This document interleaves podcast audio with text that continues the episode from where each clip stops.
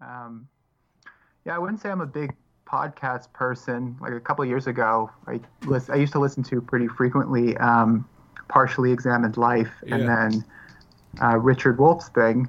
And, you know, for this episode, so I decided to go listen to a couple of Rev Left's episodes. And I listened to one and then I listened to another one. And then, like, the past two days, I probably, I think I've listened to like five or six now. Um, I saw your one with the with the guy from the Partially Examined Life. I Yeah. saw I yeah, that was I, well. I don't know. We, we can definitely get into specifics, but yeah, it's just a lot of really really good stuff. Awesome. Um, That's really awesome to hear. Uh, I've been a longtime fan of Partially Examined Life myself. Is one of the probably the first podcasts I started listening to years ago. So it's a real honor to, to have uh, Wes on. Are y'all recording already? yeah, yeah, we're, we're recording. Cool. Good. Good. We just started like a Um, minute ago. Yeah. Okay. Good. Um.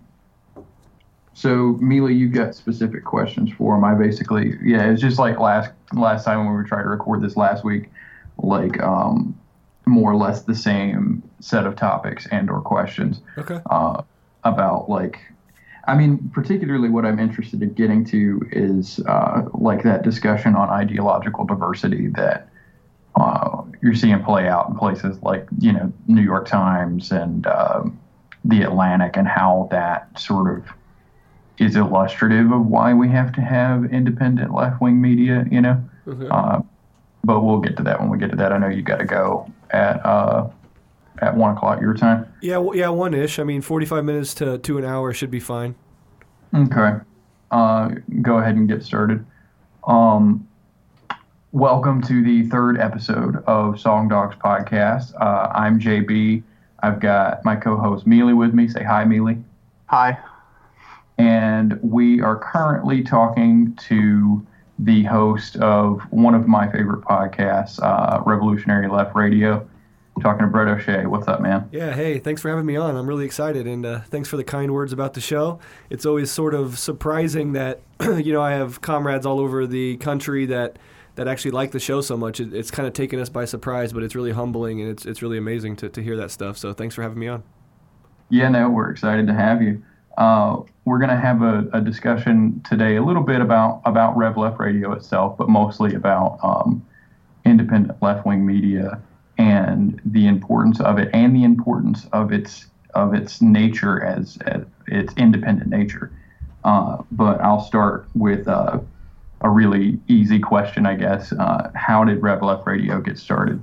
All right. Well, yeah, Re- Rev Left Radio, which is fundamentally me and my sound guy David, we started organizing, um, just like community organizing in the wake of the the Trump election. So it was Hillary and Trump, and we we were sort of getting into contact with other leftists here in Omaha, um, sort of preparing for what we assumed would be a, a Clinton presidency, and we still wanted to maintain a leftist resistance to that sort of neoliberal centrism, but after Trump got elected, we were all kind of taken aback, and it really sort of put us put us in hyper gear as as far as organizing went. And in the early meetings of our of our organizing effort, we were trying to think of projects we could do in the community, you know, sort of angles we could take to to address some of the issues in our in our community. And one of the big things that kept reappearing was this concept of of how do we educate people? You know, how do we reach out to people and and move liberals leftward or, or help leftists develop? And you know, the idea of a podcast came came up in those meetings. And my friend David is, is a longtime musician, so he had some of the hardware in his in his basement to record music, and so it was easy to sort of transform that into just recording software for a podcast. So we just kind of stumbled into it. I mean, at first we really did not we did not think that this was going to to take off as it did. I, I ran some bigger pages on Facebook, so when we did our first couple episodes, we would post them on those bigger pages. You know, you have maybe like 10, 20,000 people following a Facebook page. You don't know how much it's going to take off, but it, we already sort of had the built-in mechanism to get the word out about the show, and so it, from there it just kind of it kind of grew pretty quickly. And then once we were able to capture one or two big guests early on, we could then leverage that to get even bigger guests, and that would bring more people in. So it just kind of snowball effect. But yeah, the, the, the core of Rev Left Radio came out of actual organizing here in Omaha in our, our sort of organization that we have here in the Nebraska Left Coalition. Yeah, I was just gonna say um, to that point about just trying to help other people sort their thoughts out and, and form their thoughts about um, about socialism or just about politics more generally. It's one of the things I really appreciated I guess from my perspective, I would call it restraint. But you had um, episodes about uh, China, whether or not China is socialist, and or conversations with uh, a liberal. I can't remember what their background was, but with a liberal, and you, I just like that you were basically very respectful of, of, of hearing what their thoughts were and what exactly they think their contribution to the discussion is, and making sure you understood their points on their own terms. Yeah. Um, like Um, from my perspective, that takes restraint, but For sure, yeah. Well, first of all, like I, I know that the debate forum, the sort of confrontational style of debate, is is sort of unhelpful when it comes to act, if your if your goal is to educate people on various positions. So after, especially after the is China socialist episode, I got a lot of pushback from sort of anarchist segments of the left that felt that you know I was not you know debatey enough. I was not confronting this person enough on some aspects of what they thought, and that by by not being so forceful with them, that I was actually sort of endorsing that view or whatever. And I thought that was sort of an, an unfair approach to what I was trying to do because I do want to keep dialogue open, and I want people to actually learn about other positions. So if you're an anarchist, I want you to learn about Marxism, about Leninism, about Maoism, and if you're a Leninist, I want you to learn about Marxism, and for both, I want you to learn about what the liberal position is because the goal is t- always to educate. Um, so that's just sort of the the approach I've always taken. Some people don't like it, but I, I find the vast majority of listeners do appreciate it because they feel that it allows them space to not be on the defensive, like a debate would kind of force you into a defensive posture. But these more open dialogues can actually can be inviting in a way that actually really does help you learn and, and educate you on positions that you might not hold. But at least when you when you put that that you know you, the show away, you've learned something, and now you understand this position better, even if you don't ultimately agree with it. I'm not a big fan of broadcasting debates. Like having debates is one thing, particularly if you know the people, but like I don't I don't really see a whole lot of utility in broadcasting debates because I mean, well, I guess you know it's for the audience more so than anything else. But I thought that the the the dialogue with the liberal episode it was really interesting because you know you at least with me I I evolved out of sort of being a, a nebulous progressive liberal for a long time, and in in the sort of course of that that personal evolution, you just forget some things. You know what I mean? As, Right. as you sort of set them aside, and it was interesting to hear someone who uh, who, who's clearly very educated and, and very well read and sort of knows what they're talking about still sort of spin their wheels i feel like and not to be mean to the guy like sort of spin their wheels on some of the questions of, of like particularly like materialist stuff versus idealist stuff. I, I, I felt like in some of those instances he was really spinning his wheels and i thought i could hear you sort of restraining yourself yourself a couple times Yeah. and but i thought having the format be kind of like a, a back and forth but not a debate Yeah. sort of forced forced him not into a defensive position, but into a position where he had to try to answer some questions that I just don't think liberalism answers very well. Right. And so, regardless of uh, how much he may genuinely have wanted to answer them well, he, he didn't. I thought that was a really, it was a good conversation, and and like the questions at the end were pretty good too. I felt like you got some good listener questions on that. Oh yeah. Um, how sort of important do you think it is? Because when we had this conversation last time, you had a really good analogy when we tried to record it the first time. Uh, the, the question is, how important do you think it is that that left wing media be not just independent in the traditional sense, but also like I hate to use the term small, but we had this conversation and, and you related it to kind of like to music. Yeah. And I thought that was a good analogy. Would you go into that a little bit? Sure, yeah. I think there's um, fundamentally an analogy between uh, underground independent music and, and left wing media generally, precisely because the, the content of, of both of those sorts of forms of expression are. Um, antithetical to the sort of baseline background ideology in our society. So if you are going to do music that is hyper conscious, that you know is is reflective of the social ills of our society, that really critiques them, um, you're going to have a smaller audience by definition because the vast majority of the population is passively conditioned into the sort of false dichotomy of conservative or liberal. And for many people, any analysis or any sort of breakdown of society that, that, that fundamentally goes beyond that limitation is going to going to result in, in, in a smaller audience, but it's also going to, at least at first, but it's also going to result in bigger platforms not being able to sort of give you give you that platform.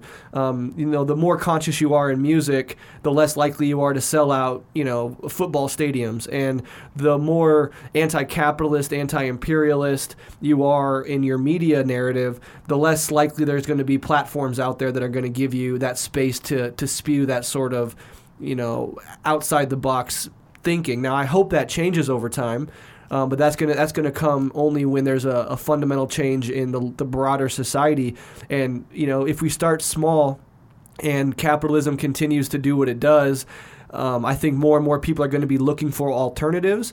And so it, we might be small right now, and maybe we'll never be as big as some of the liberal or conservative outlets. But I think there's, I actually think there might be more room to grow as leftist media than there than there is with with more hardline or underground music. But then perhaps both will grow together as sort of the music as the cultural side and the leftist media as the sort of theory and analysis side of things gets larger as as the system continues to fail to produce higher qualities of life for people and more people turn to you know alternatives. I do think when it comes to leftist media, culture plays a big part. Um, we, we can sit here and analyze society, but Attacking on all fronts means leftist or radical music. It means radical art. It means radical literature. We should build up an entire culture um, of resistance to, to, to the status quo. And hopefully, maybe in that process, we can all work across different mediums and, and uplift each other. But yeah, I do think there's fundamentally that analogy between, you know, underground independent music and what we're trying to do with leftist media right now. I always think about some of the the publications that came out of different movements in history. Uh, very recently, you know, uh, or more recently, I suppose, uh, you had Jacobin came out of, of Occupy, but going back further than that, you had uh, publications like uh, Dissent and In These Times came out in the 60s. And I feel like all of them, and, and you, you can sort of, or I have sort of observed it happen in real time with, uh, with Jacobin, where like as they gain sort of an authoritative voice which really is just a way of saying as they gain a certain degree of popularity, mm-hmm. they begin to be referenced a bit, a bit in uh, in more mainstream, uh, like major media places and stuff like that. There is this phenomenon where even if they're independent, which is why I, I felt like I needed to qualify independent, they get to a certain size and that it's kind of like I don't know how it happens because I've never worked at one of these publications. It's like they get to a certain size and, and they have a choice to make, whether it's conscious or unconscious, and, in order to to be acceptable in in certain circles of conversation, they have to tone it back a bit. And I know me and me and Mealy have griped about what's happened to to Jacobin in like the last year or two a lot, and they still do good things, you know. But um, but just as time has progressed, they're becoming more and more like those older social democratic publications right. that they were originally founded to to replace. Yeah. And it, it's difficult, you know what I mean? You, it's I'm sure at some point there's a choice one has to make, and and you know the choice that we have to make in order to to stay on the right side of things is to continue to be radical and to continue to be revolutionary and focus. Yeah.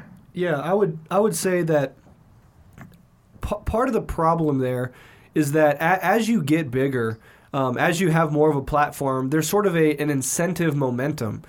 You know, you're paying staff, you sort of have to continue to keep that pay up. You want to hire new writers. You want to get more exposure in different f- outlets, and that sort of implicit incentive system is going to act as a a restraint on your radicalism. Now, I'm not sure Jacobin ever set out to be completely radical. I think there is sort of a democratic socialist, social democratic line they walk, but certainly um, the larger you get, that incentive structure is going to come into play, and then you have a you have a sort of option. Do we do we address this from a more mainstream social democratic viewpoint for the Bernie Sanders types voters, or do we get a little more critical and radical and move a little leftward? Well, the incentive system is always going to be skewed towards the former, and and it's going to it's going to even like as you say, even if it's unconscious, even if you're not totally thinking about it, you know that process will sort of unveil itself uh, through time. But having said that, you know, there's plenty of stuff to critique about about Jacobin certainly, and sometimes their articles are only as good as the authors they get to write that that specific piece. But I do view broadly social democratic or democratic socialist um, sort of social formations like the DSA or like Jacobin as, although for me they're, they're well to the right of me, um, I, I, view them as an important sort of bridge for liberals. I think it's much easier for a liberal who is moving leftward to crack open Jacobin and to, to go to a DSA meeting than it might be for them to do more of the you know, black bloc protest or to get into some of the more hardline critical Marxist or anarchist analysis.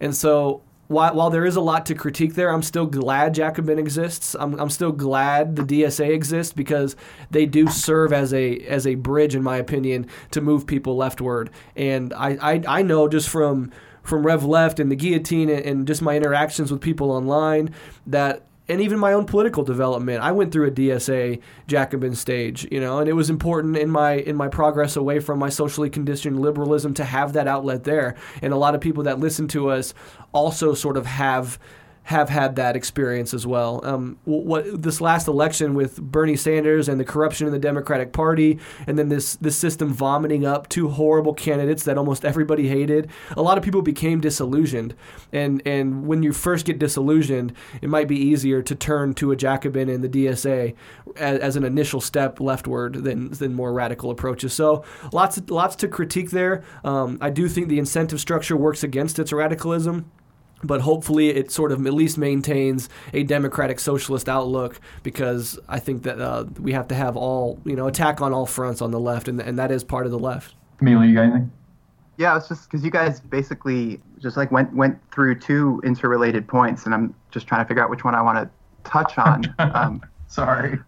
No, yeah, they're they're good points. It's um, one thing. It's this one theme I think, and especially for people on the left, that if you read a lot of uh, criticisms of liberalism, and if also you look at history, it seems like liberalism, or maybe even maybe even status quo ideology more generally, it has an open right ear and like a completely plugged left ear, if mm. you know what I mean. Mm. So, like no matter how far to the right you are, people are always willing to hear someone out to the right of them, but people to the left of them are always commies or are, are just socialists or just Marxists or just whatever. Right. And I, I I've talked about this a lot with my parents, and one of the things that I think I've done in talking to them is I've made them open to hearing um, criticism from the left because it. I don't know. There's just this sort of like gut rejection of it, and that's what's really important about having like spaces, independent leftist media, or just spaces where you can talk about uh, things on a sort of left ideological terrain because um, people need to be exposed to these ideas because there's a lot of progressives who are becoming dissatisfied with uh, the status quo or becoming dissatisfied with Democrats, and they they know they are not Republicans. And I mean, this is also true just around the world, where people know they do not want to move further to the right of where they are, but they're not satisfied with where they're at. And they've been told their whole lives that everything to the left of them is like, you know, Marxists who are going to eat their babies or whatever else. yeah. Um, yeah.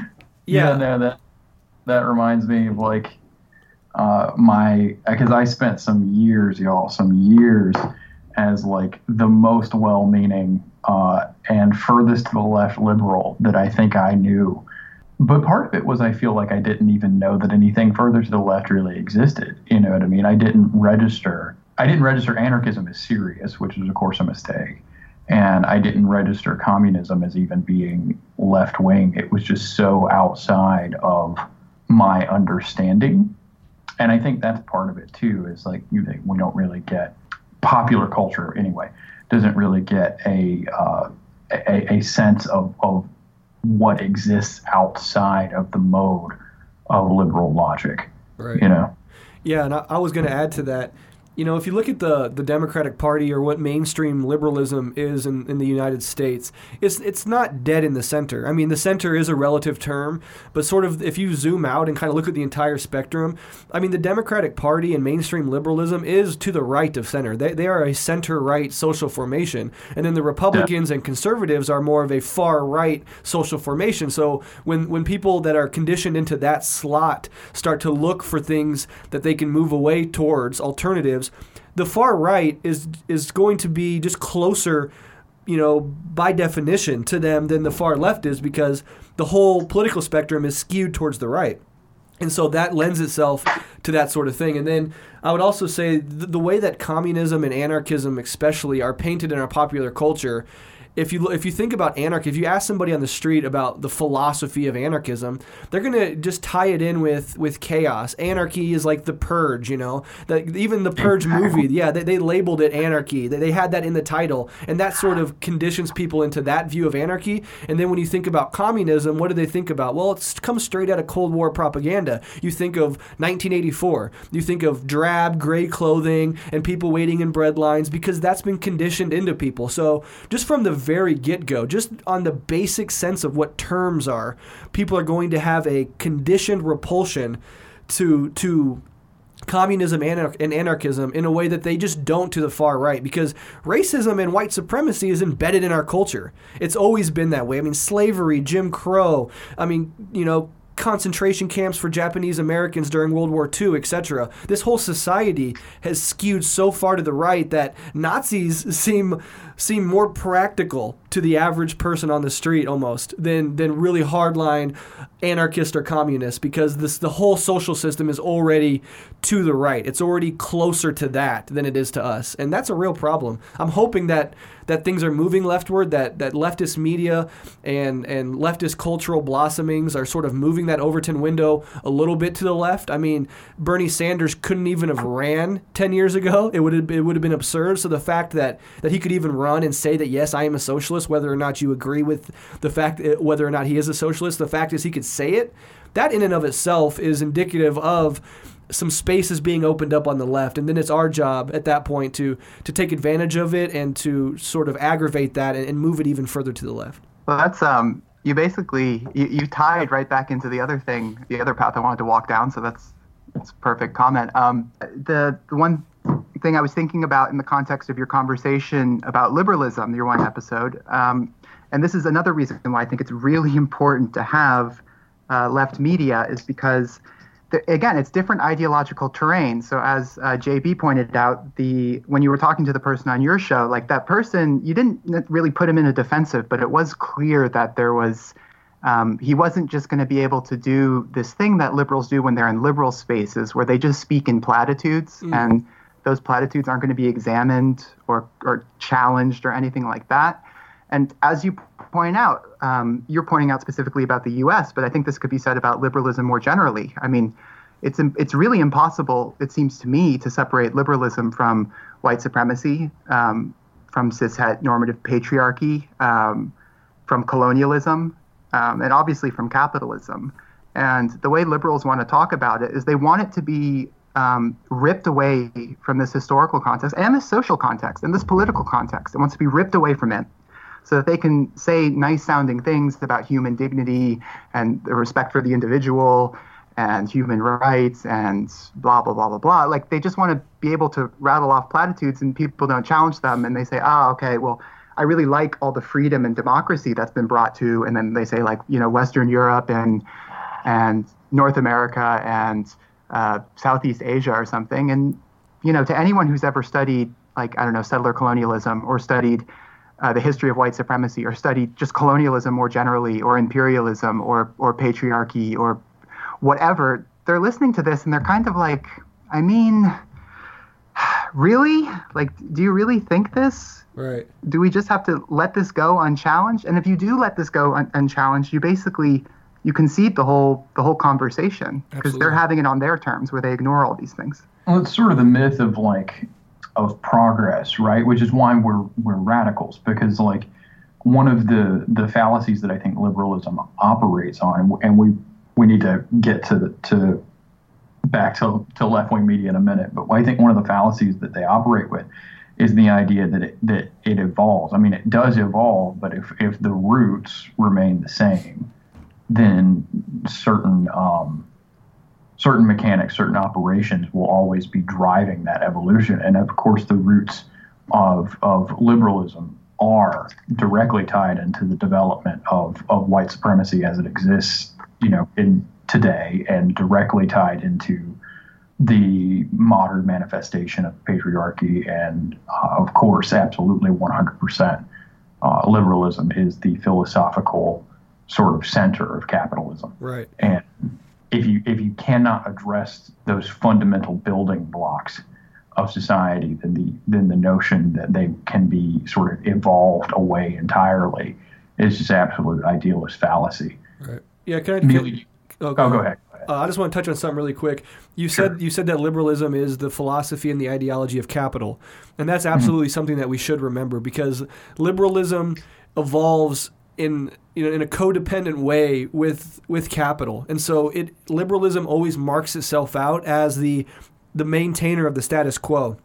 And insofar as liberals are forced to go leftward, it's never because liberal politicians themselves come to these ideas. It's always because you have radical working class people in social movements that force them leftward. And we've seen that all throughout history.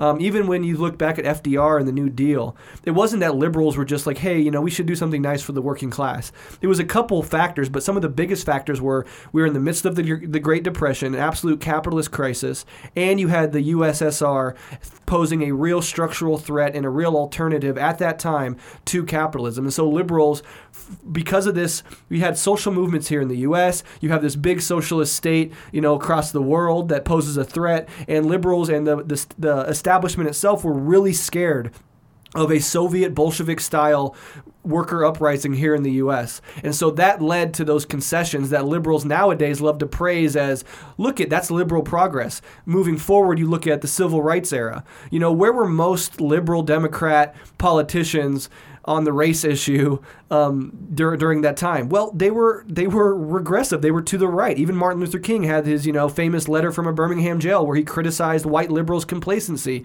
and their sort of elevation of their own comfort over real progress. So liberalism has never been the engine of progress. It's always been forced to forced into a progressive um, posture by radical movements on the ground. And of course, when we look back, because we have liberal histories, the, the liberal history wants to assert these great politicians like, you know, Kennedy or something. That was the reason that, that things moved so well. And they want to whitewash this, this radical element that pushed liberals.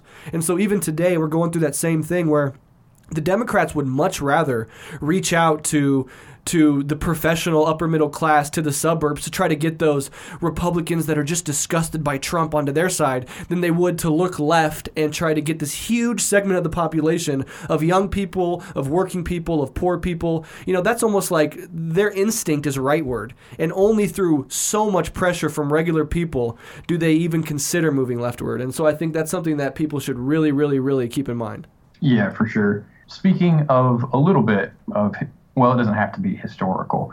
Uh, mine are mostly historical with only a couple of exceptions. But who are some of your favorite or inspirational uh, left wing writers, specifically, like not theorists per se, but like media figures, or we even stretch it to the term journalists? Uh, I know you're a big fan of Abby Martin. The episode you had with her was really, really good. Uh, so am I, as a matter of fact.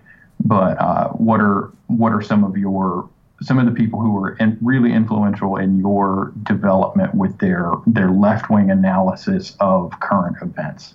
Well, yeah, I do like Abby Martin. I like Rania Khalek. Um, these are people that are on the left end of, of the journalist spectrum, but they still get pretty good platforms on some left leaning outlets that allow them to get their voice out.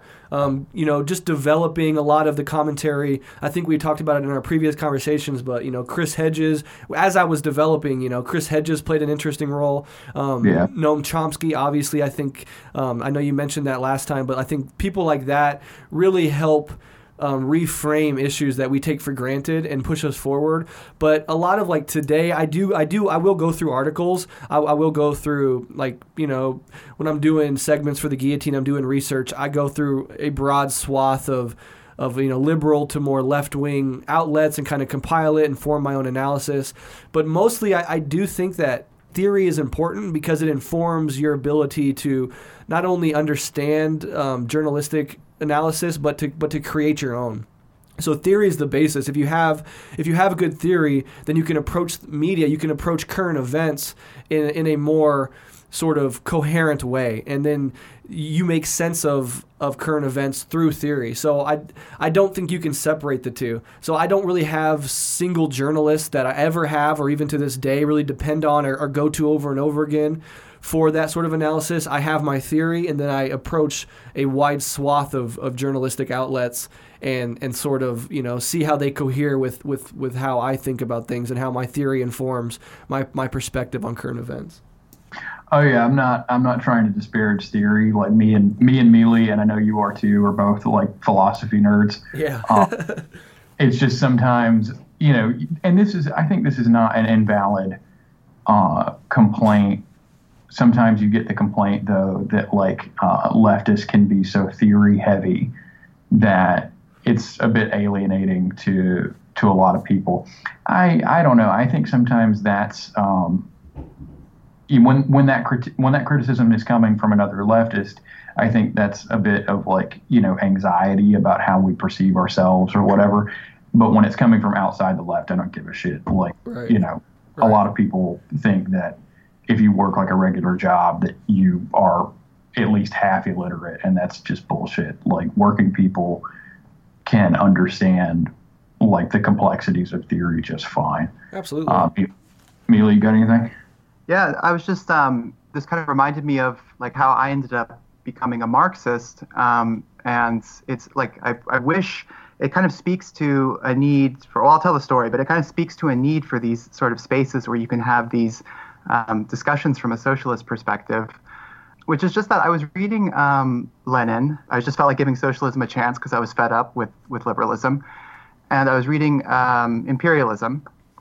And I remembered thinking at several points while reading it that he, describing like World War One and the lead up to World War One, he was giving me a better description of my experience uh, growing up during the Iraq War than any of the journalists or analyses I'd heard from liberals. Mm. And I remember thinking, okay, so this guy, this Lenin guy, is a Marxist. he's applying an, a Marxist analysis to this stuff from 100 years ago, and he's having a better take on phenomenon he never saw than the people who are there every day looking at it and telling me what to think about it so yeah, and I, I just think at the time, if I had like, if there had been any good outlets or something like, you know, like these type of podcasts or something to listen to, I might have might have had an easier transition to becoming a Marxist. But it's just there, there's a need for it. Like people can feel that there's something wrong. Um, I remember listening, I guess, to a Jimmy, an episode of Jimmy Dore or something, where he just made this point that like like his show, he's just he's a comedian. He just talks just like you know mocks liberals basically, and talks about politics from a slightly further to the left perspective.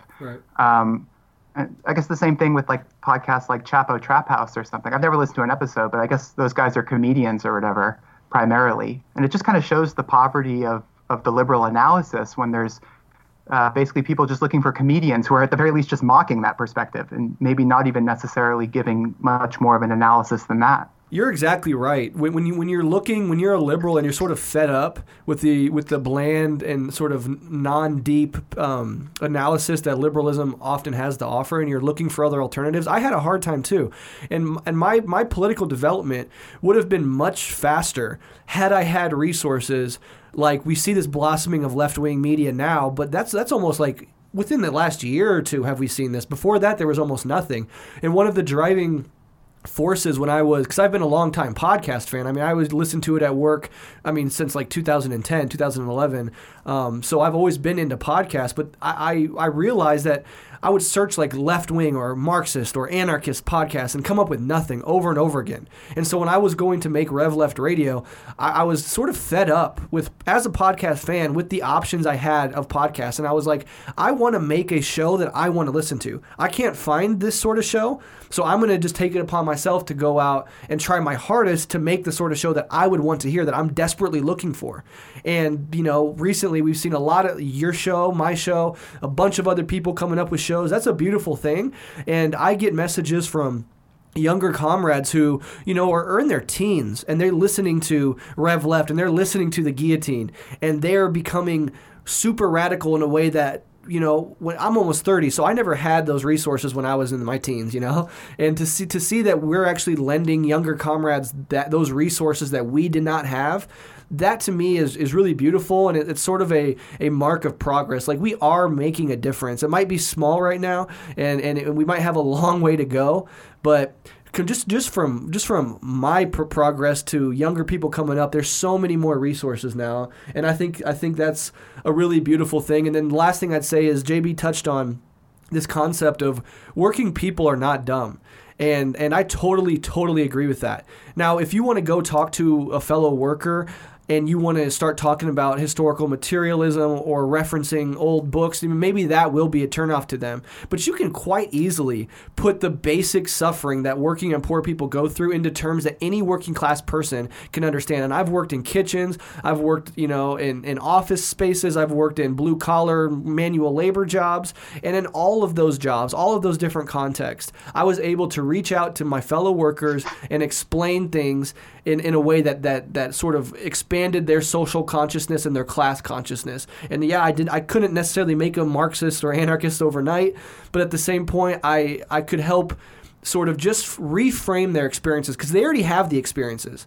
You know, they already know what it's like to be to to hate, to dread going into work, to pulling up to work and sitting in your car and just like putting your hand in your heads and like, how am I going to do another eight hours? Like, my God, when will this ever end? People know that viscerally, and so if you just go to them and you start framing their their their sort of angst or their their sadness or their sort of just melancholy that that produces from the routine you start putting that in, into terms they can understand like why does our boss have so much like why is why are we like oh you have to wear this or you know management comes down with some new rule that we have no say in. And in fact we think it's it's it's illogical because we actually work on the ground and we know what works and what doesn't. But we have these these dictates from on high that we have to abide by.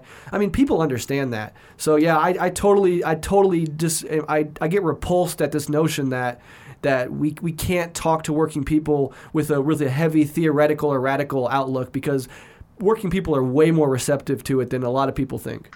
I never, I will never forget for my whole life uh, one of the coolest anecdotes I've ever seen. You're familiar with David Harvey? Absolutely. Uh, you know, he's taught capital uh, for like 30 fucking years.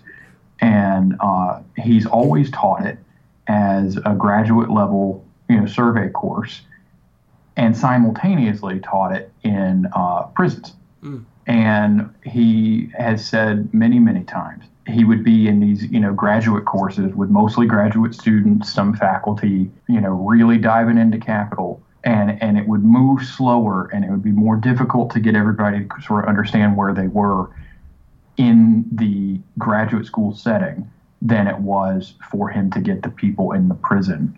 Interesting, yeah. Wow. Yeah, like it was much easier.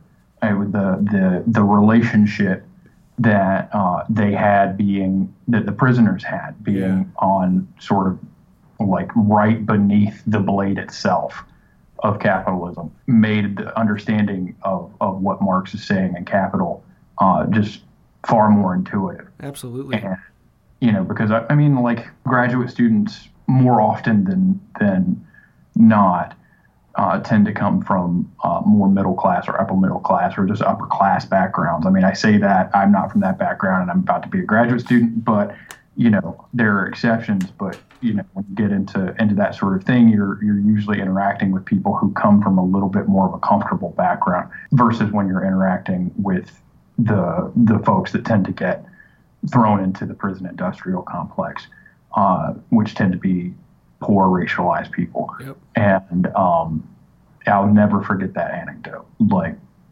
it was easier for these people who most of liberal society would rather forget exists to understand capital than it is for. I think David Harvey teaches at Columbia too. So this wasn't like, you know, this is a very well respected school. and uh, he makes this observation. And I love that anecdote. Yeah, that's amazing. Absolutely, to- totally makes sense, and, and it speaks exactly to what I was saying about working people. You know, these these people understand their own oppression. Sometimes they just need it to be put into words for them. You know. Well, it's like um, just the one uh, like function of sort of liberal media hegemony is that liberalism sort of carves society into distinct spheres. So you have like the economic sphere, and then the political sphere, and the social sphere, and the foreign policy sphere, and the domestic policy sphere.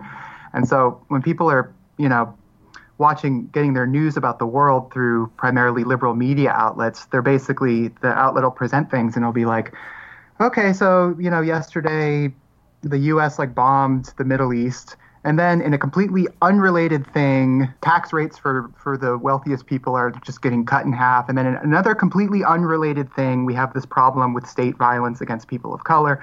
And it, it's this whole thing of the like, what is dialectics? It's it's giving an exposition basically. It's showing the interrelations of some sort of totality. In this case, society.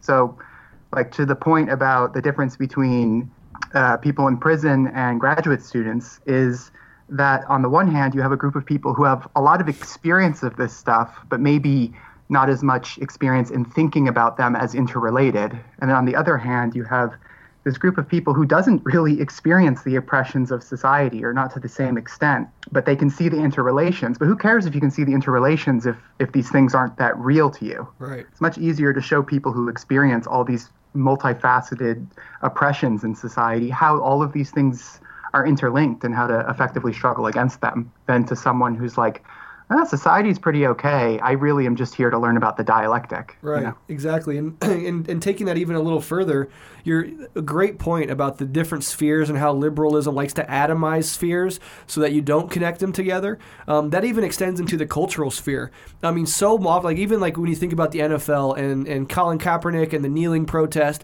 the the biggest refrain that you heard from just regular like sort of football fans, you know, reaction like sort of intuitively reactionary people is like, uh, you know, get politics out of football. I don't come to the game to to hear about politics. I just want to watch the game or in film like, well, why, why do we have to bring politics into film? You know, why do you have to make everything about politics? And that's sort of a an outgrowth of this atomization, this this liberal delusion that that you can actually separate these spheres of life, and that and that you know economics is one thing and, and culture is another, and no, in reality they're all connected. And some of the best you know Marxist work on culture is is concepts about ideology and about how how film and sporting events reflect basic political ideologies that creep into people's heads even if they're not aware of it. I mean, American Sniper, that's straight up, you know, propaganda for the state. You know, the NFL when you have when you have fighter jets fly over during the Super Bowl and everybody stands up and gets teary-eyed with this huge 100-yard American flag, how is that not political? Everything is inherently political and you might not like it, but it's the case. And I totally think that part of our job is precisely to connect those struggles and show how you can't exist outside of outside of the political sphere. Everything is political and it infects every part of your life. Even if that makes you uncomfortable, it doesn't make it any less true. I want to write an essay about how um, the King of the Hill episode, where uh, Hank Hill discovers charcoal and what it actually tastes like when you grill with a charcoal grill. yeah. It tastes so much better than uh, propane, and how that like completely destroyed his his uh, Worldview. his yeah his worldview because he's economically dependent upon selling propane and propane accessories. That's brilliant. Yeah. we're actually um, speaking of that tonight. We're recording an episode on Rev Left about the book by Mark Fisher, Capitalist Realism. Is there no alternative? shit, yeah. yeah. And that book really goes into how neoliberal ideology works and how it manifests in popular culture, etc. So I'm really excited. I've been reading that book all week, and so I'm excited to have this this next conversation coming up because it touches on uh, exactly what we're talking about right here. I haven't read that book. It's really close to the top of my to be read pile, though. Amelia, have you read that one? No, I haven't had the chance. Yeah, it's, it's only 80 pages. I would I would highly recommend it. I didn't read it either until I was going to do this show, but it's I mean it's it's a hard hitter for sure. I'm gonna have to check it out. I've got to. I can't do it. Like I can't start today though because I got to take my GRE tomorrow, and I'm shitting myself over Oh, here. good luck. Yeah. Okay, so let's get to. We've got, a, well, a few more minutes.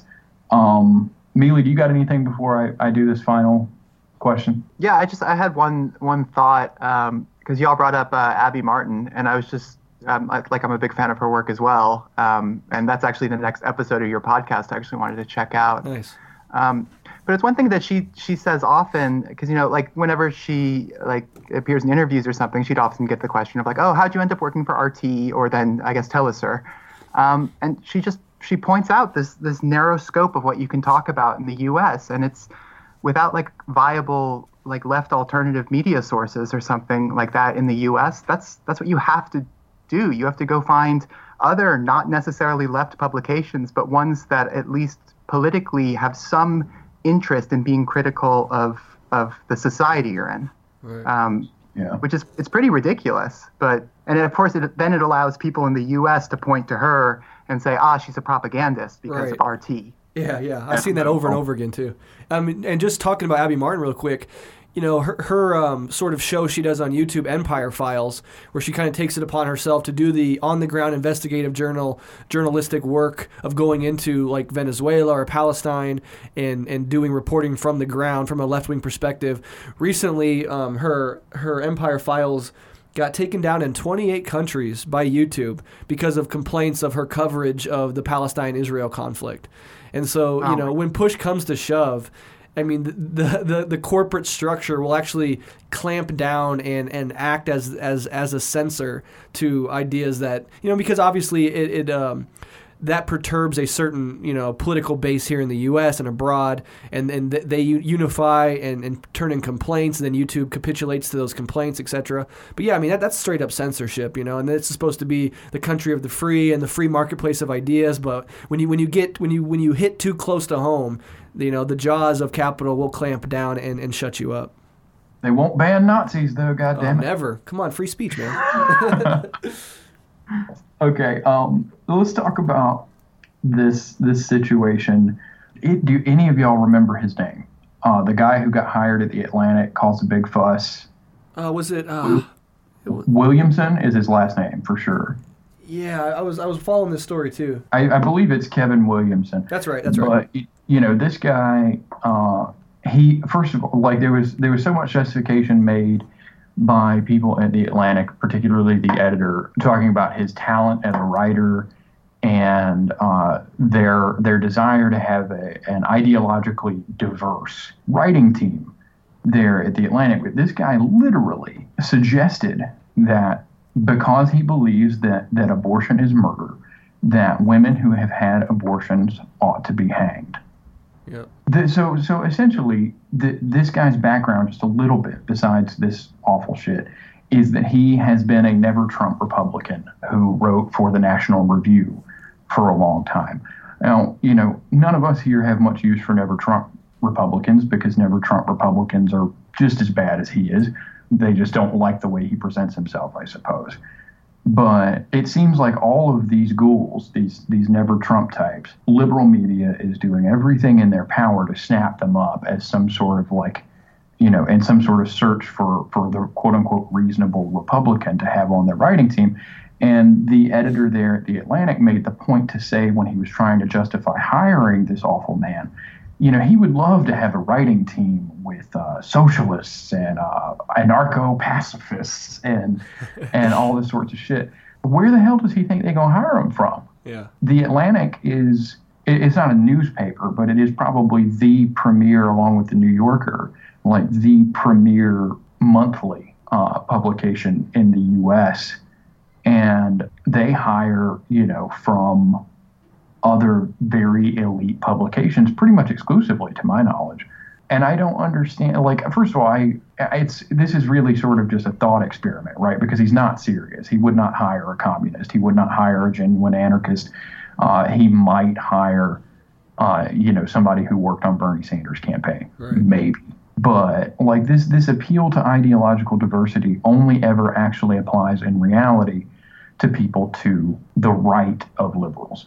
And we were, we touched on this earlier, how that that window is always open, or that ear is always open. They'll hear something to their right, even if it disgusts them morally. They will nonetheless hear it and say, "We must treat this seriously. This is if free speech is to mean anything, it's to mean protection for the speech that offends us and blah blah blah but never ever give a serious voice to the even the best of, of left wing writers. You know what I mean? Yeah, and then, and there's no shortage of them. I mean, you're, you're mentioning like like uh, David Harvey earlier. Like, there's plenty of people that that can and will you know give a really sober, coherent left wing v- vision of the world, and and these publications just don't even think about it. Even if they say they will, they don't and and like as you say, liberals liberals love the never Trumpers because what they do is they don't actually have progressive politics, but they play into liberal respectability politics, and and they're and, and that to liberals is so important is a sort of surface glean.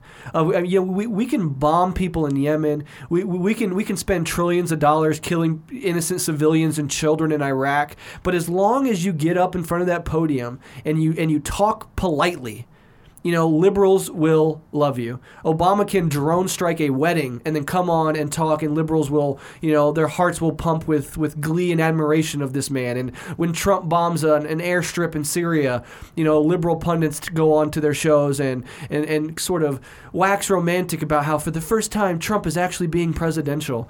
Um, so it's this weird sort of obsession with surface uh, respectability politics and this this really they, they don't understand the left. They, they can't comprehend the left as much as they can comprehend the right which we've talked about a lot.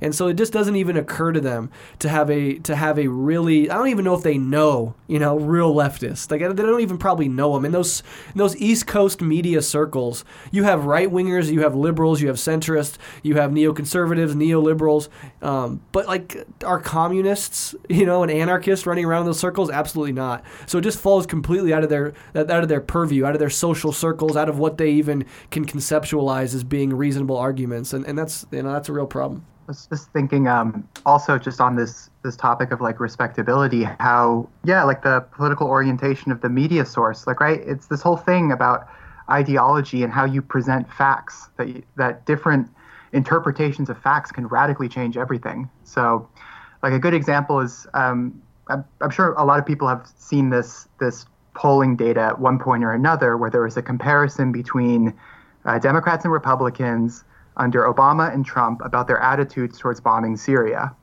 And Democrats, it was 37% or something under Obama, and it was 36% under Trump. So almost no change. And then with Republicans, it was something like 25% under Obama, and then it goes up to like 80 something percent under Trump. And the way the sort of like you know progressive liberal the democrat media basically portrays this is they're like oh you know look how whatever something ableist like look how unintelligent these republicans are because they're partisan and they're just swayed by whoever's in power. Okay yeah clearly there's some there's partisanship involved in in that phenomenon.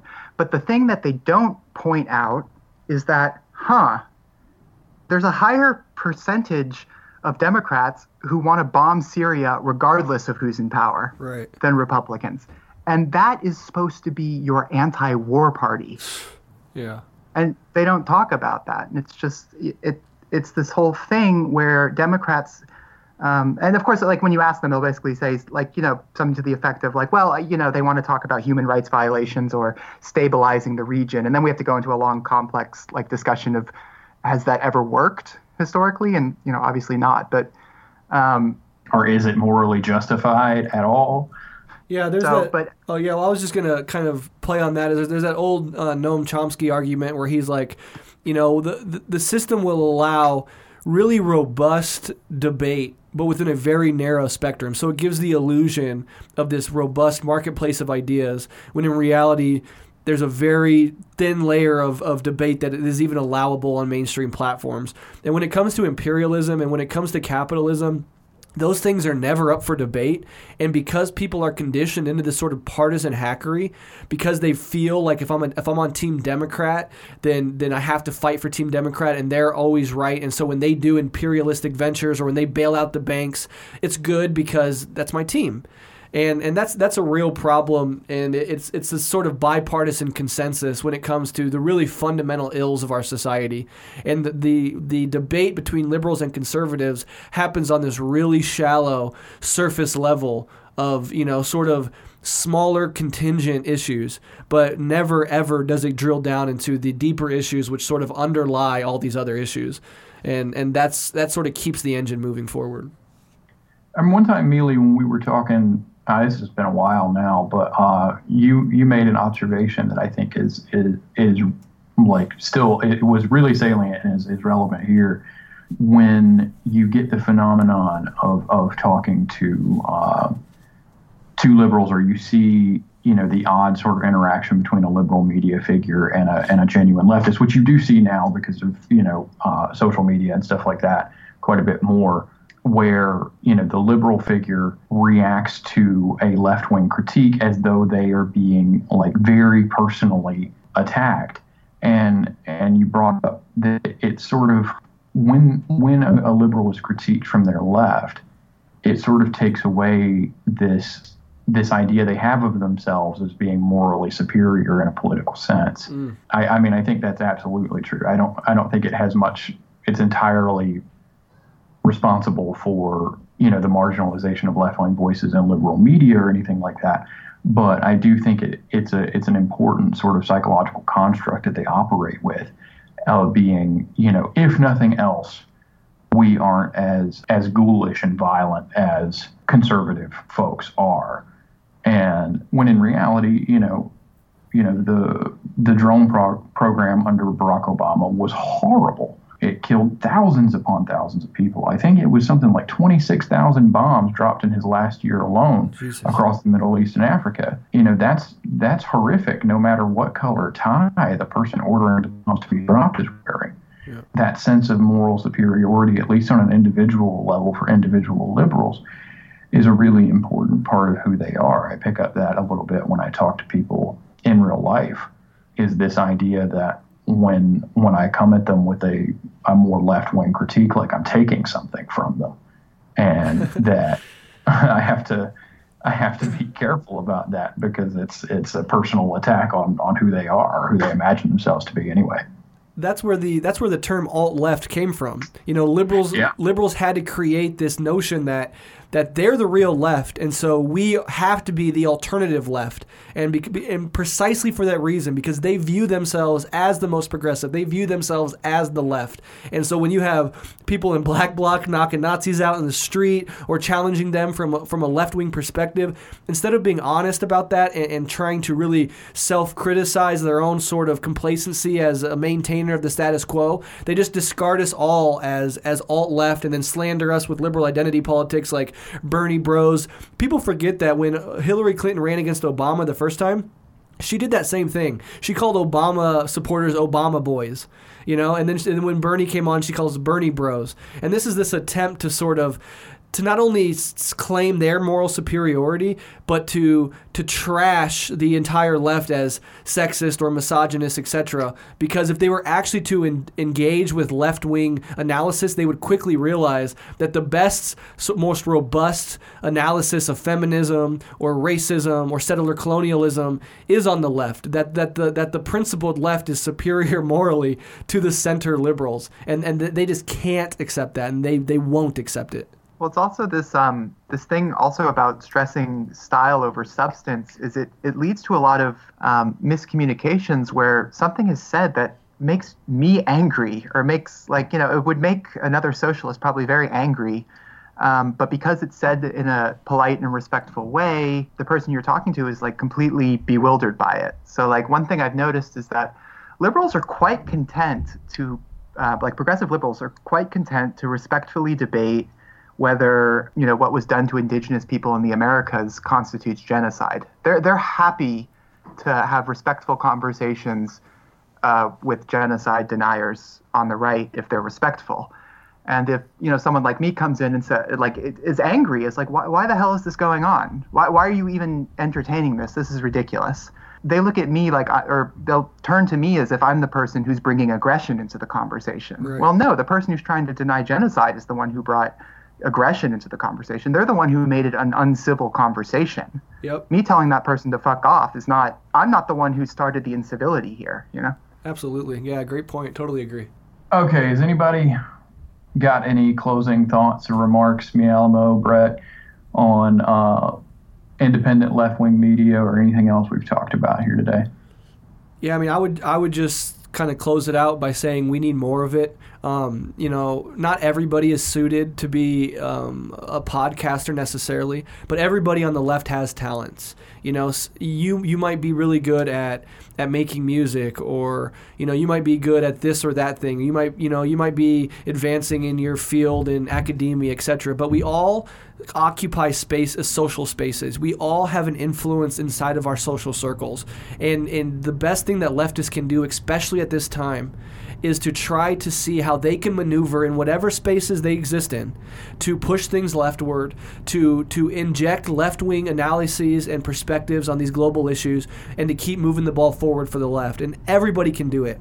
And so I just encourage everybody to take that responsibility into your own lives and do as, as much as you can because it does matter. Even talking to your parents and, and, and reframing debates from a left wing perspective, it does matter. So just do the best you can, and we're all in this together. And yeah, that's that's how I'd close it. Yalmo. I have nothing to add to that. That was great. I just wanted yeah. to thank Breht for coming on. But, yeah, for sure. We pre- we really appreciate you coming on. Good luck recording everything tonight. Absolutely. Thank you both so much for having me on. It's been a fascinating conversation. Let's keep in touch and maybe we can collaborate in the future. Hell yeah. All right, I'll see you next time. Okay, uh, we really want to thank Breht for coming on the episode. It was a great conversation. Uh, you can follow us on Twitter at Song Dogs Podcast. We have a link to our blog, Song Dog Letters, uh, there, and we will be putting our uh, Patreon link in the episode description. So if you got a couple extra bucks, feel free to kick them to us, uh, and we'll see y'all next time.